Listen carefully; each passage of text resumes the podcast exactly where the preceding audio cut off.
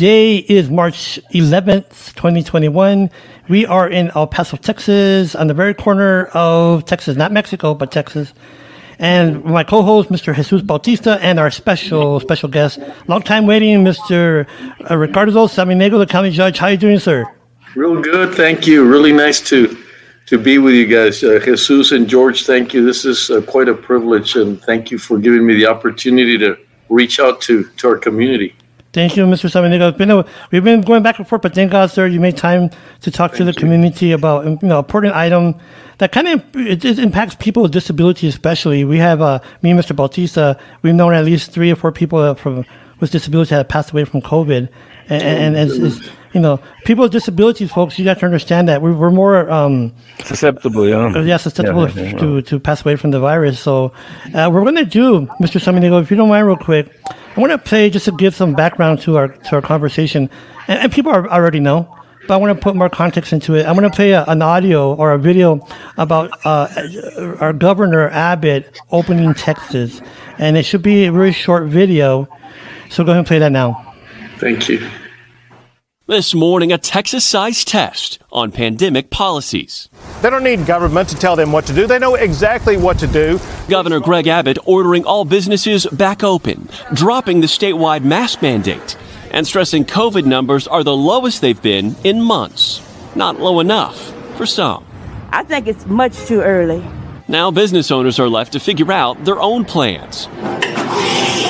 At Ascension Coffee in Dallas, they're back to 100% capacity, but mask policies here aren't changing. Manager Shane Obar cautiously optimistic. My biggest concern is that people are going to not take this pandemic seriously. In Houston, when Pico's Mexican restaurant announced its mask on policy wasn't changing, some threatened to call immigration on employees. We're gonna continue to do this. I I need to protect my employees and I need to protect the community, my, my, my customers. In Austin, the city using a public health mandate to override the governor's order. The mayor saying leaders should look to the science and data. Texas, one of more than a dozen states now without mask mandates. In California, stadiums reopening in weeks with restrictions. And Disneyland saying it'll welcome back visitors by late April for the first time in more than a year. Disney World in Florida, open since last summer, fully booked through next week. The state already facing spring break crowds, with beaches filling up and few masks in sight. From coast to coast, more kids returning to the classroom, some for the first time all year. beginning to welcome some of our students back is a little bit of a light at the end of the tunnel.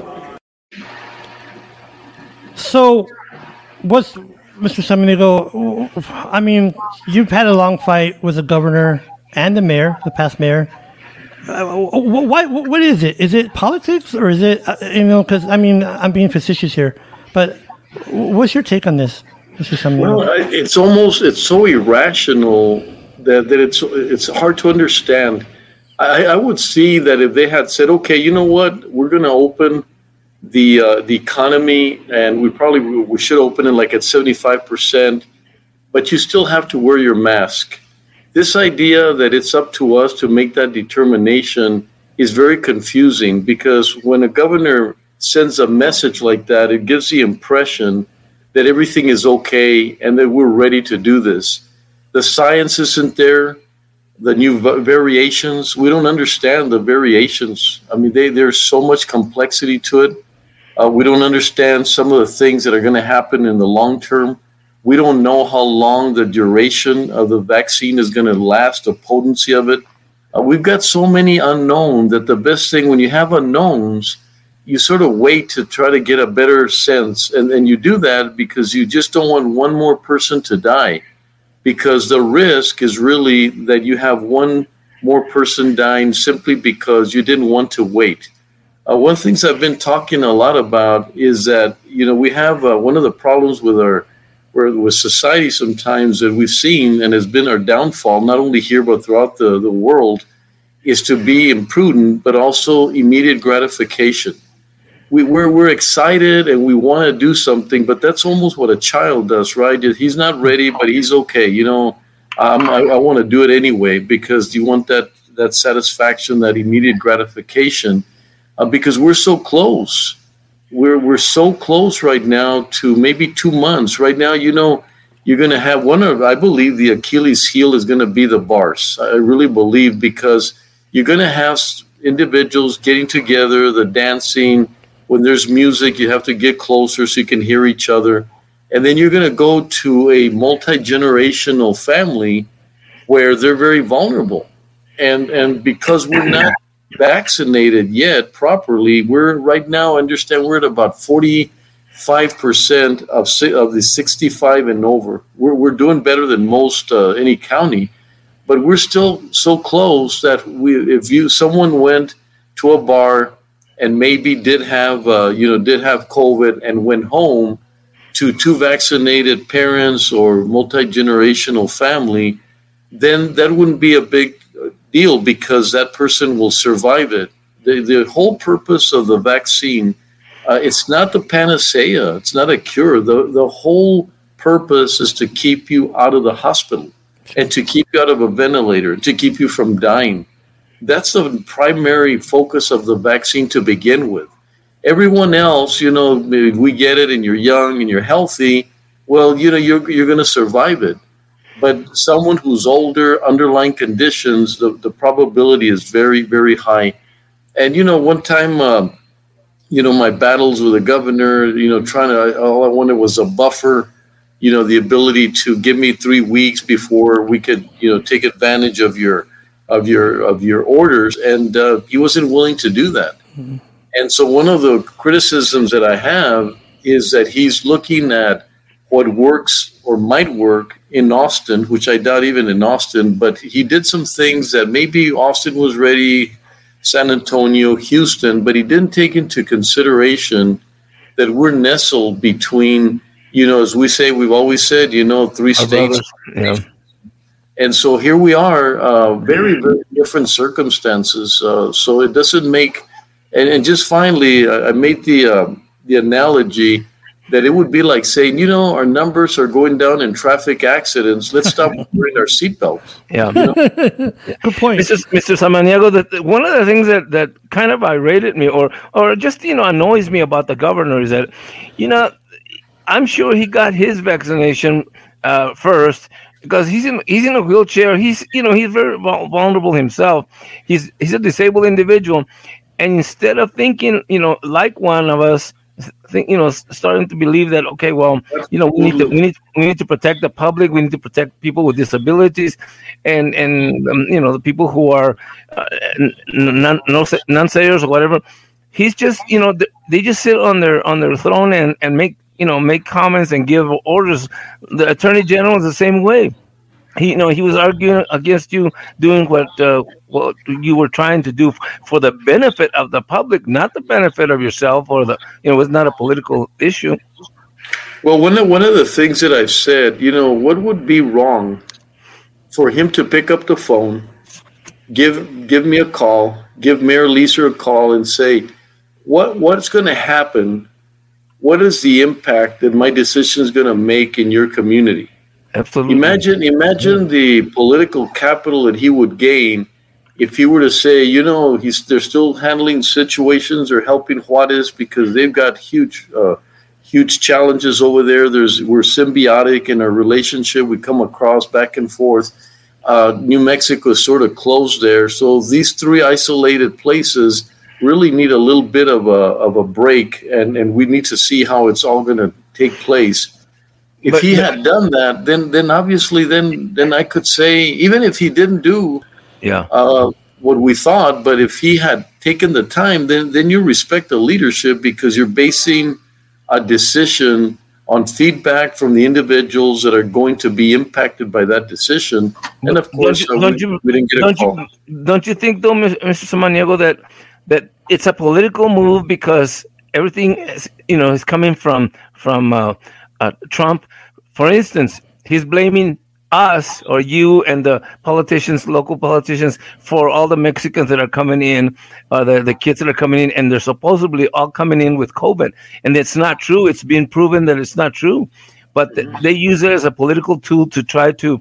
Uh, to you know, to make it sound like the Democrats are are not capable of, of governing.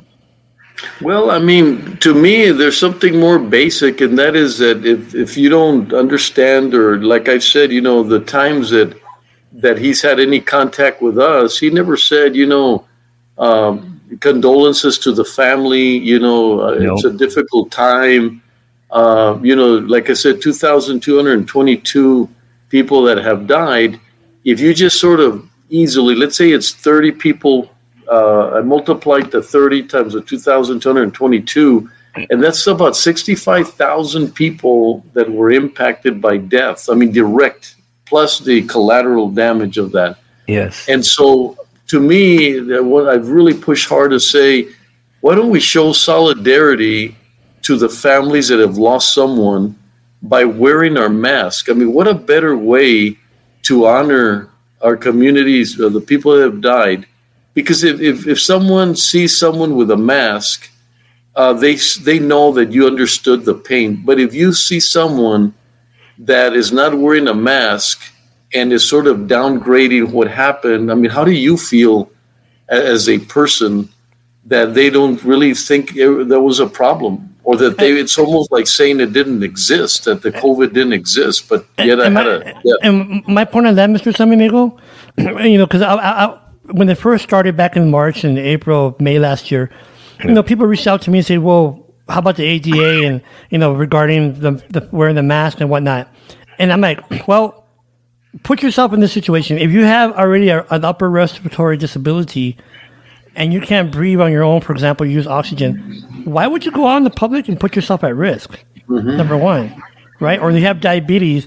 Why would you do that? Why would you, you know, go into the crowd or a store with no mask. I, that's the concept I never got. But before I forget, I want to ask you: with this current executive order, Mr. Samaniego, you do have the authority to uh, to apply uh, mandates if you if you if it's above a certain percentage of the hospitals, right? Yeah, fifteen percent. And and uh, you know, at first, I uh, you know we all you know we make mistakes because you're trying to to be cooperative and supportive. And I made a comment that I'd like to correct, and I said, you know, if it hits fifteen I'm still going to wait because, you know, then if it goes back to 14, back to 15, I'm going to drive the community crazy as far as opening and closing. Yeah. But but I decided that I can't do that. That if it hits 15, I do have to intervene, have a mandate for the mask, go back to 50% occupancy because I have to send a message to the community that if we don't do the right things, people don't realize how close we are to saturating our hospitals again. I, I found out earlier this morning in a discussion I had with the uh, CEO of uh, UMC, Jacob Cintron, that there's been a huge delay of treatment.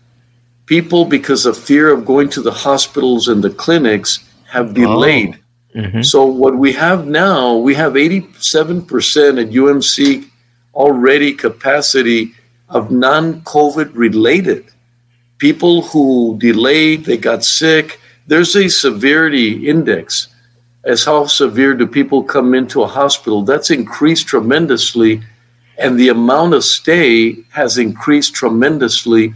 So, what we have now with it's not like people are thinking, well, you know, we already went down to 12 percent. The problem is that 12 percent was based on when we expanded and we had the tents and we had the convention centers and we had so right now uh, according to my understanding with my discussion with the ceo is that if we had a spike a, a you know significant spike within 10 days we'd saturate our hospitals again.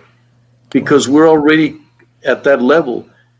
The first time that we had a spike our capacity was very low we had maybe 40, 45% of individuals in the hospital. So it took a long time to get all the way to saturation point. Mm-hmm. Right now, because people are going back, people didn't take care of themselves.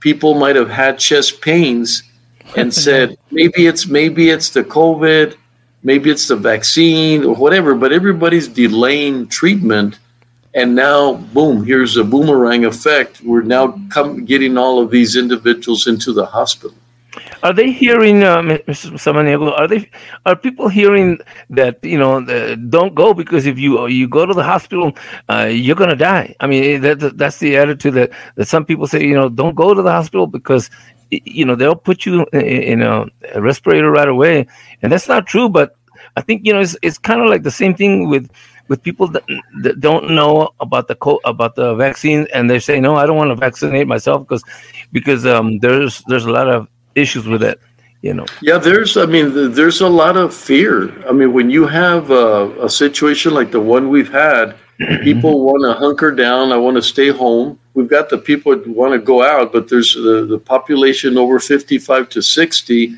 when you see the profile and as a matter of fact I, I was I wish that the government had allowed us to intervene in how to distribute the vaccine and they just boom. I mean, they went over our heads. They they, they dealt directly with the ones that registered. They did never and never dealt with the leadership. But one of the things I would have done is I would have taken the profile of those who have died, and then I would have gone directly to that profile. Mm-hmm. Because, like I said, the idea is to keep them from dying. And so, you know, we didn't do that. And so we still have a lot of individuals above the age of 65, underlying conditions that have not gotten the, the vaccine. So the, the whole solution is a vaccine, but we're too far away from it uh, to celebrate not wearing masks and opening bars. And uh, it's just very premature. Let me, ask you a question. And I, I, this is one thing that kind of gets, gets under my skin when they say, when you first came out, when you're, you know, going back with the governor, you and back and forth with Dee Margo and whatnot.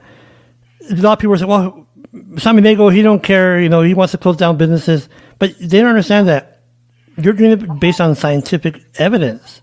Okay. And number two, at one time you are you, you used to be a business owner, aren't you? Still to this day. Yeah. yeah. So you, you understand the, the complexity of shutting down and not paying employees. So that's why I wanted to, you one of the things to come on air and tell people that, you know, you, you're, you've been there as a business owner, you understand what it's the impact to employees. So it's not like you're just really dealing making those decisions. And, and, and, so to me, it's just important that people understand that. Well, thank you're, you, George, because that's really important. Because all my life, you know, I've worked as a as a v, VP of, you know, been an executive with Cementos de Chihuahua. Uh, we've had, you know, as much as 2,800 employees. I've owned my own businesses. I've had restaurants. I've owned businesses in Juarez and here in El Paso. so I know what it's like. But I also know that if you don't take care of the healthcare system, your economy is going to collapse. Mm-hmm. If you can't, yeah. if employees don't want to go out because they're afraid to get in an accident, there was a time that you did not want to get into a car accident because you would no. be delayed treatment Yep. I mean, can you imagine who who do you take first if, if it's saturated? Yeah. And so so you I, I knew that having been in, in the area of psychology, working very close with hospitals and being a huge advocate for what they go through.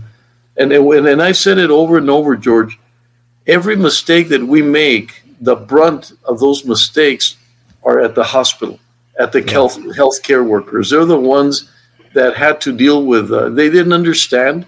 And one of the things I always say is that the public sees day to day numbers. I have to look at trajectory. I have to see where would this end up if we if we continue in this mm-hmm. trajectory.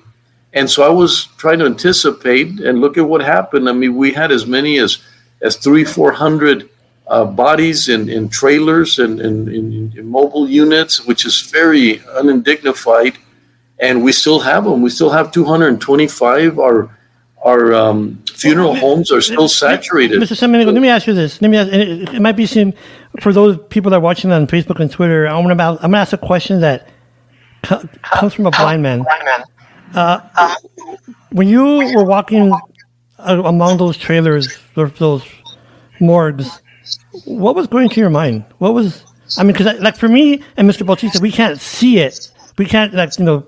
In, you know envision the, the, the, the, people in the in the freezers and but you you saw that firsthand. What, what did it do to you? I mean, it's just uh, and- it's a really difficult situation because at first, the first time I did see him, I didn't want to see him. You know, yeah. I didn't want to be there. I wanted to be just oh, I just didn't like that. But then the last time I was there, about three weeks ago or four weeks ago, I, um, I, I read the names on the tags because I figured that that I had to be sort of like the consciousness for the community because they don't get mm-hmm. to go in there, they don't get to see them. Yeah. So I needed to see and read the, and you know it's interesting because we're going to have a a healing garden and one of the Dr. Carrasco wrote a piece say say their names. He wasn't referring to this. He was referring to the August 3rd Mm. That we just, you know, we know about, you know, George Floyd. We we know the names, right? And but we don't know the Mexican names. And he was saying, say their names, yep. say their names, because then they just become 23 people that died. Mm. and so I remembered that, and and so I I thought, you know, and I'm going to go again. Uh, I'm hoping that uh, next Tuesday, uh, just because it reminds me that I'm I'm the one that gets to see the situation to remind the community that we're still not out of it, and that creates a lot of passion for me to continue to fight it because I have to see those things. I have to deal with them. I have And- to deal with people calling me and telling me I haven't seen my Right. mom's body in Mhm. three Yeah. months. You know. Wow. You know, Mr. Samaniego, eh, one of the things that that really is hurtful is to to hear people say, you know, they don't understand the the, the, the essential workers, the people that are in the in the mix. Those people see people die, you know, daily, and you know, and and you have to consider their emotional stress. They they got to go home to their families, worry about their taking that COVID to their families, and and you know, I I just it bothers me when I hear people say, well, you know, that's what they get paid for, and, and it just it's just a very cold attitude, you know. You know that there's going to be a lot of trauma of our healthcare workers. It's uh, they're getting the same kind of reaction of PTSD Yes, because it's very traumatic to see young people that go in and next thing you know they're on a ventilator. Next thing you know they died. So so a, a typical healthcare worker that might have seen uh, three or four people are sick. Let, us say, uh, exaggerating, they might see 20 people die a year. Uh, was seeing, you know, that many die in, in one day, you Yeah. know, and, and, and it's, it's very traumatic. So a lot of the healthcare workers, uh, and it's sad, it's sad, but two things. One, the lack of appreciation that we've had for them.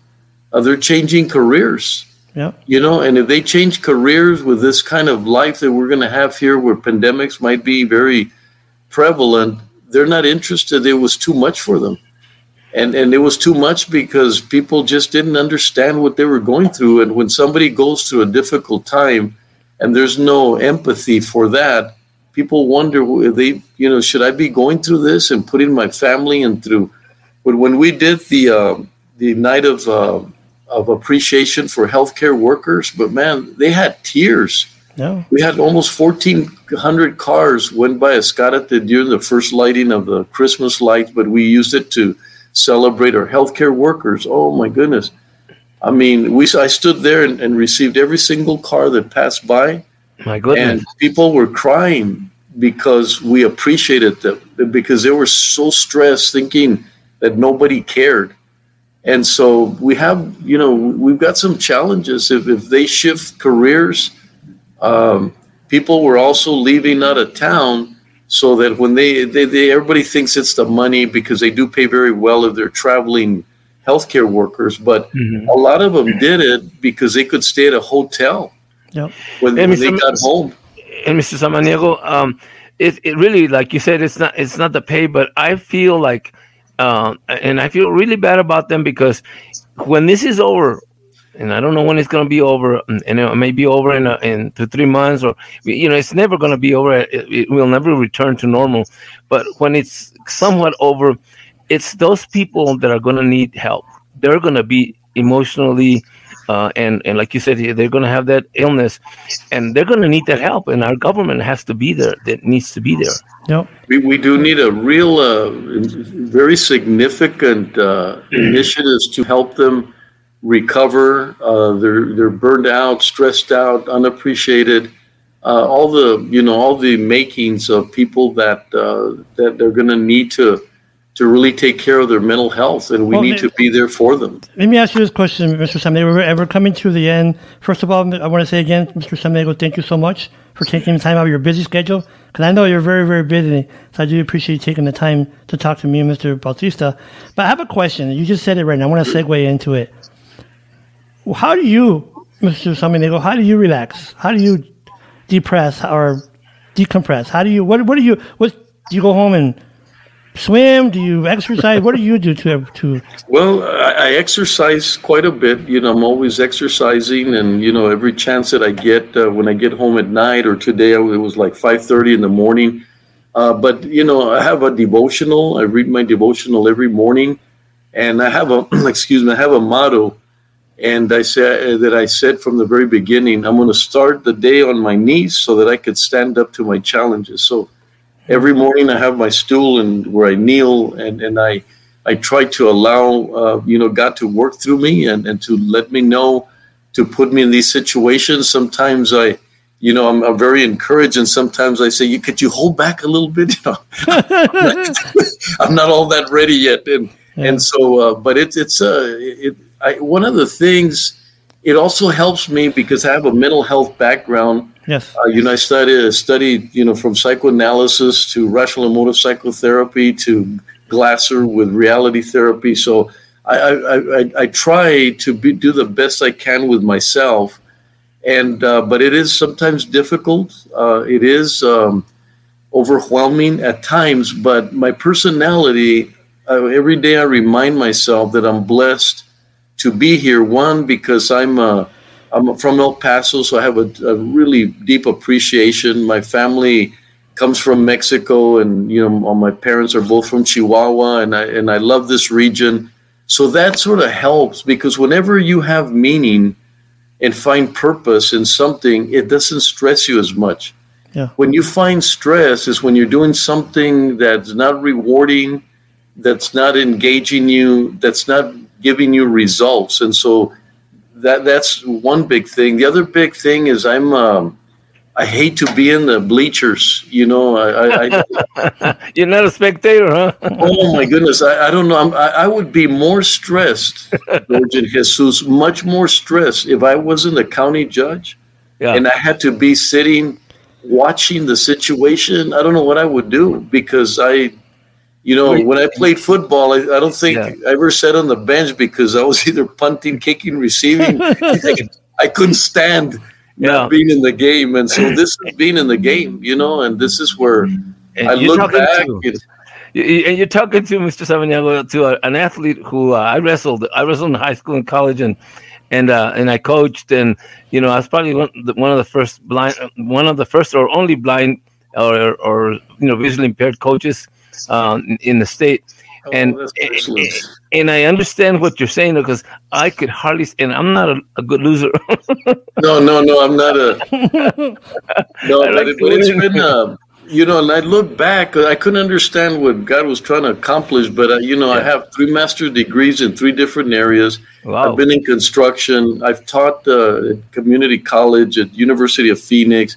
I, I, I was the, you know, I, I, was the uh, general manager of the ready mix business here in El Paso, and I was trying to figure out like why have I done so many things, and but now me quedó chiquito. I mean, and you never llego. I don't have enough. I don't have enough talents to in this challenge, but but yeah, it's it's like everything I did sort of came to this point. You know, it's it's the most interesting thing I've ever seen as I look back in my life yeah. All the different things i did got me to a point where i feel i'm i'm, I'm very well prepared uh, to to do whatever i can in every moment and possibility. That's why I, i'd love to be in these situations because it gives me a chance to reach out to the community uh, to let them know that this is going to be a pivotal point where we're going to show the rest of the country that the community can determine what is best for us, not not another person. Amen. And I have a tengo un dicho en inglés, pero este I hope it's not insultive to you know who, but uh, it, the, the, it, I, I read a quote this morning that said that any fool can make a rule, and any fool can mind it. And so, Uh, yeah. yeah, yeah, we we understand that. Well, we, Mr. Uh, Mr. Bautista, somebody put it in front of me. It wasn't my fault. Mr. Bautista, you, yeah, let, you have let any questions just- before we go? Yeah, no, no, I just want to uh, close uh, by by saying that, Mr. Samaniego, I really appreciate you coming uh, to our to our show because you know what? Now I've learned some some some things about you that when people ask, you know, well, so what about Samaniego? I can simply say, you know. uh, he's he's he's not a very educated man. He's only got three masters. Notre Dame. One's from Notre Dame, actually. yeah. Yeah, well, that's what I'm saying. You know, because uh, people think that you know that um, that because we, we're Hispanics that we're not we're not very well educated. You know, and I I'm so proud of you. I I really I am. I know. Uh, you know, there's another one of the things that I want a lot of. I want our community to understand that there's nothing wrong with helping Juarez in solving our situation. That that we're that giving to someone doesn't take from us because I have a I have a cartoon that I've had for a lot of years, and it's there's two people at one end of the boat with a leak and they're Yeah. trying to get the water out. And at the other end of the boat are two other people, and they're laughing and saying, "Ah, look, I'm glad the leak isn't on our end of the boat." yeah, yeah, yeah. so, Right. so we're we're on the same boat, and so Yeah. one of the things I'm going to ask is that we really have a tremendous amount of sensitivity that the solution. And, and so let me another quote that I love, and this one's from Benjamin Franklin. He, he says, "If if we don't hang together, we're going to hang separately." Separately, right. and so so that's that's very powerful because if we don't do if Las Cruces and and, and, and Juarez and El Paso, if we don't if we don't work together on this situation, uh, it's going to be very difficult for us to solve it. And and Yeah. the governor always wanted me to solve El Paso without taking Juarez into consideration. It was very he he got very frustrated with my effort to tell him about binational. You know why, Mr. Samaniego? Because that's a racist statement that that they make, and they make it all the time without really thinking. Because they they it's it's a racist statement. You know, the people from Juarez are our brothers. You know, we have family over there. Some of us have, uh, you know, uncles and aunts, whatever. I don't, but we used to. You know. But you know, one of the things I saw this morning, and you- talk about it, like I don't get it sometimes, is that there was a lot on this package. There's a tremendous amount of effort and energy to to globally, okay, Yes. globally help every nation. Mm-hmm. I'm thinking, hey, we're like one block away from here on Juarez, and we're talking about saving nations that are, you know, thousand, and I want them to get help Yes. the ones that are closest to us are the ones that should come first so that we can be strong and we can help other nations. But what is, I mean, we've got to help them. I mean, we got to do something. And I haven't gotten a lot of traction on this binational uh, focus and uh, Yeah. whatever we all can do to, to, to be more sympathetic because even within our own community, for example, somebody heard that we're going to vaccinate refugees, and they go, "How dare you?" While we have so many people, and I said, "Yeah, but they're going to come into our country,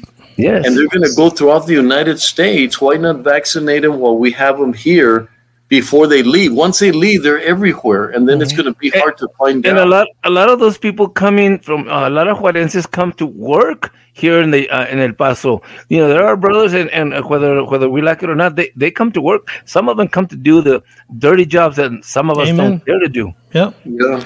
Well, We I'm going to ask you, Mr. Mr. Uh, Samaniego, I'm going to ask you a very serious question. Okay, I wanted to ask a serious question towards the end. Okay, and I want you to think about this answer because there's people. Oh, watching. no, George.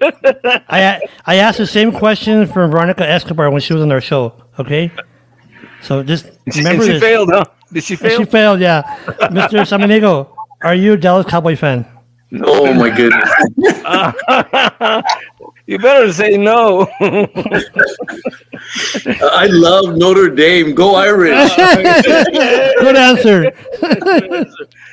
Well, I've thank you, never- I've never been here. a I've never been a big NFL. I mean, I've been a real college. I love Yeah. college football, and when I got to be at Notre Dame, it was like the treat of my life. And Uh, well, I, will take it back. Somebody said uh, that I was the only person that ever watched Notre Dame, and instead of watching the game, I was watching the people watch the game. and he said only a psychologist or a, mental health professional watches the people watch the game. Right, see how they interact. Yeah, yeah, yeah. So, but Mr. Somebody, like I said, again, thank you, sir. I know you have you know your schedule and uh, anything you want to say before we leave? Before you leave, Mr. Samaniego, do you want to say anything? just once again, one one more plea. I've always believed that uh, that we we are we have been a role model uh, here in El Paso. The way we handled the refugee crisis in 2019, the way we handled uh, August 3rd has been just amazing, and and and so I think we we still have an opportunity to show the world what we're made out of. And and we if we do what's right, uh, we'll be, do some incredible things. And if I could plug in real quick, I still, I'm gonna I'm really uh, work really hard on the healing garden at Ascarate Park. I mean, we've been working like a, a week after that we had uh, the tragedy in August 3rd. I began to develop the idea of a healing garden that we're going to unveil on August the 3rd. Uh, but we're going to have Healing and Unity Month that I, I, want to be sort of El Paso be the impetus of, of having a healing and, and unity month from July 3rd to August 3rd. And we've gotten some national recognition. We've got Dr. Carrasco, who most know is the son of the uh, founder of the uh, of the Job Corps, who was an iconic person here in El Paso. He's now he's a professor at Harvard, a, a School of Divinity um, and a, professor there, and he's gotten he's going to bring it into national attention, and he wants us to be sort of the impetus not only for healing and unity, but to kick off Hispanic Heritage Month the following month, because we all feel, and and, and I know you are going to really engage in this, that we should be the epicenter of of Hispanic you know all the trade that comes in through here, yep. the refugees from the Chicano movement to all the things from the the Pachuco, the everything that happened here from from the Mexican American situations that took place in our community, that we should be the centerpiece of of Hispanic month. But he feels that we start off by by getting this national recognition of trying to be uh, the unity and healing for, for not only for our community but share that with the rest of the country. So a lot of series. So anything you guys could do between August, uh, I'm sorry, July 3rd and August 3rd uh, to enhance this idea of racial, you know, educate about racial, about hatred. Uh, I know the Rabbi Greenberg this morning is going to be a big contributor. Uh, with he's got uh, acts of random. Uh, I'm sorry, he's got it's acts of random kindness, and he calls it the arc and so, anyway, a lot of great things are going to happen mm. between. It's a beautiful, beautiful. Uh, you know, it's 180 feet uh, wide. The the memorial 10 feet high with water features, uh, and it's the majority, about 400, 500 thousand dollars, have come from donations and construction company like JR uh, with Joey Rosales. Just it's going to be an amazing opportunity to showcase El Paso and what we're made out of. So if Is it going be at Ascarate, or was it going to be at? If you could have me back on the show so I could talk about. Oh, absolutely. Oh yeah, oh. heck yeah, heck yeah. I would love that opportunity. Of and course, make some course, recommendations yeah. of people that you know that would love to come to the show and talk about about some of those uh, uh, uh temas. Oh, that's a great. That's a great. We've already had. Uh, there's a couple that it's a not a couple. It's it's the uh, perpetrator and a victim that have made up and and talk to each other and they go throughout the country talking about how difficult it was when they hated when you know when he hated the perpetrator and that relationship to to forgiveness and, and moving forward. So we have a lot of activities. Uh, we have journalists. Some of the top journalists are already involved in our program. Uh, we've got uh, have you ever uh, it's just amazing journalists uh, uh, that have come. Well there's real quick one to one of the ideas I had is that what happened August 3rd resonated throughout the whole country, but we don't know that. And one of the proofs is there's a lady that did 23 portraits of each one of the of the, the individuals that died. So they're beautiful portraits, and each one under has a significance of their name. and she sent them to all the victims. So here, 2,500 miles away, an artist was moved by the article oh, of "Say Their Names." Oh my gosh! And so a lot, of, lot of beautiful things that, that have happened. So anyway, we're ready for our second anniversary, and we'll be able to have the remember not a wall, not a memorial. It's a healing garden, not only for the victims, but for our whole community or anybody that's passing by that wants to sit there and just meditate. It's got rose gardens. We're going to have 23 trees that were donated for each one of the of the victims. Um, mm-hmm. lots of beautiful things, but I would love to to bring people and, and speak uh, the ones that are going to participate in the uh, month long series. Uh, David Carrasco would be a great person for you to have. He would okay. love to do this. Oh yes, how, um, George. It'd be yeah, great. No, well, well, well, I'll be in contact. Uh, okay. Well, sure. I'm sorry it took a little bit more, but no, no, no. Hey, this is thank you. This, this, is your time. See, that's the thing, Mr. Samaniego. Because a lot of times when, when you're on TV, like you know the little clips, you know ABC Seven and this and that, they only give you half what half a minute, twenty seconds, and but oh people don't really get to know. That's why we've had we've had a lot of politicians and just interesting people on our show. It's because we want people to understand that you're human. You're not just out there just dictating and uh, I'm the king and but you actually have feelings. You know, you have a like you said background, and, and the thing is, people need to understand that when you make these uh, mandates. Well, back then, it wasn't because you wanted you're power hungry. It's because you cared. Or they take a little glimpse and, and they run it through the TV. And I'll give yeah. you an example. Uh, they asked me what was my philosophy of how I approach things, and I said I approach something uh, as if I didn't know, like I didn't know anything, because that way I don't get influenced with my past or whatever. So I want to learn. And then the article at the top read, Judge Samaniego doesn't know anything. yeah, yeah, that, that's, that's what they would say. Yeah, yeah and, and, then I, and I told the I told the the journalist I said you do know that they don't read all your articles, right? Just the title. right. Well, Mr. Samaniego, God bless you, you, sir. I was with you. You. Thank you guys. I, I you know, I, this is great. This was a great show, and and hopeful, hopefully we'll bring you back again soon, so that you can give us a little bit more, uh, educate us a little bit more. Oh, yes, I would love that. Jesus, thank you. I got to meet you, and, and George. We go back, and yeah, uh, we formed a, a, great relationship, and and yeah. I, I, I miss your friendship. So I hope yeah, I do get to see you a, a lot more. Thank you, sir. Okay. And You. You've been watching No Vision Internet Radio and see ya. Bye bye. Thank you. Bye bye.